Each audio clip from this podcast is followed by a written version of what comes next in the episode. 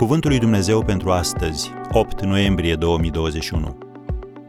Creșterea personală. Domnul dă înțelepciune. Din gura lui iese cunoștință și pricepere. Proverbele 2, versetul 6. Creșterea personală implică patru lucruri. Întâi, mediul în care trăiești. Trebuie să te plasezi într-un mediu care stimulează creșterea.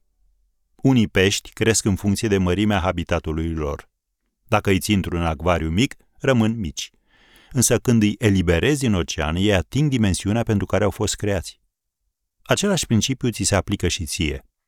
Trebuie să-ți petreci timpul cu oamenii potriviți în locul potrivit, făcând lucruri potrivite pentru a crește. Un alt lucru pe care îl implică creșterea personală. Calități.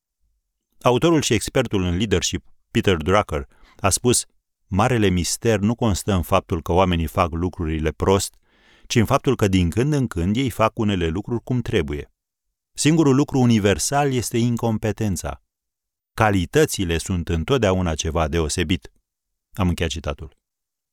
Când încerci să fii bun la toate, ajungi să nu fii bun la nimic. Dumnezeu te-a înzestrat cu anumite calități. Identifică-le și folosește-le. În al treilea rând, Creșterea personală are nevoie de schimbare. Majoritatea dintre noi ne dorim ca lucrurile să se îmbunătățească fără să schimbăm nimic. Biblia spune în Evrei 6, versetul 1, să lăsăm adevărurile începătoare ale lui Hristos și să mergem spre cele desăvârșite. Am încheiat citatul. Pentru a crește trebuie să ții angajamentul nu numai că vei accepta schimbarea, ci și că o vei urmări. Și în al patrulea rând, pentru a crește personal, avem nevoie de satisfacție. Majoritatea marilor maestri ai șahului învață și reînvață mutările o perioadă de vreo 15 ani înainte de a câștiga primele lor titluri. Asta înseamnă aproape o cincime din viața lor.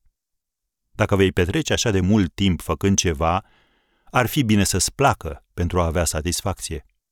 Dacă destinația îți pare atrăgătoare, dar drumul până acolo nu-ți place, ar fi înțelept să cauți călăuzirea lui Dumnezeu și să te asiguri că te îndrepți în direcția bună.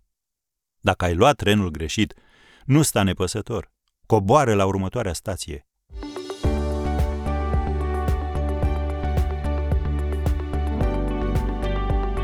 Ați ascultat Cuvântul lui Dumnezeu pentru astăzi, rubrica realizată în colaborare cu Fundația SER România.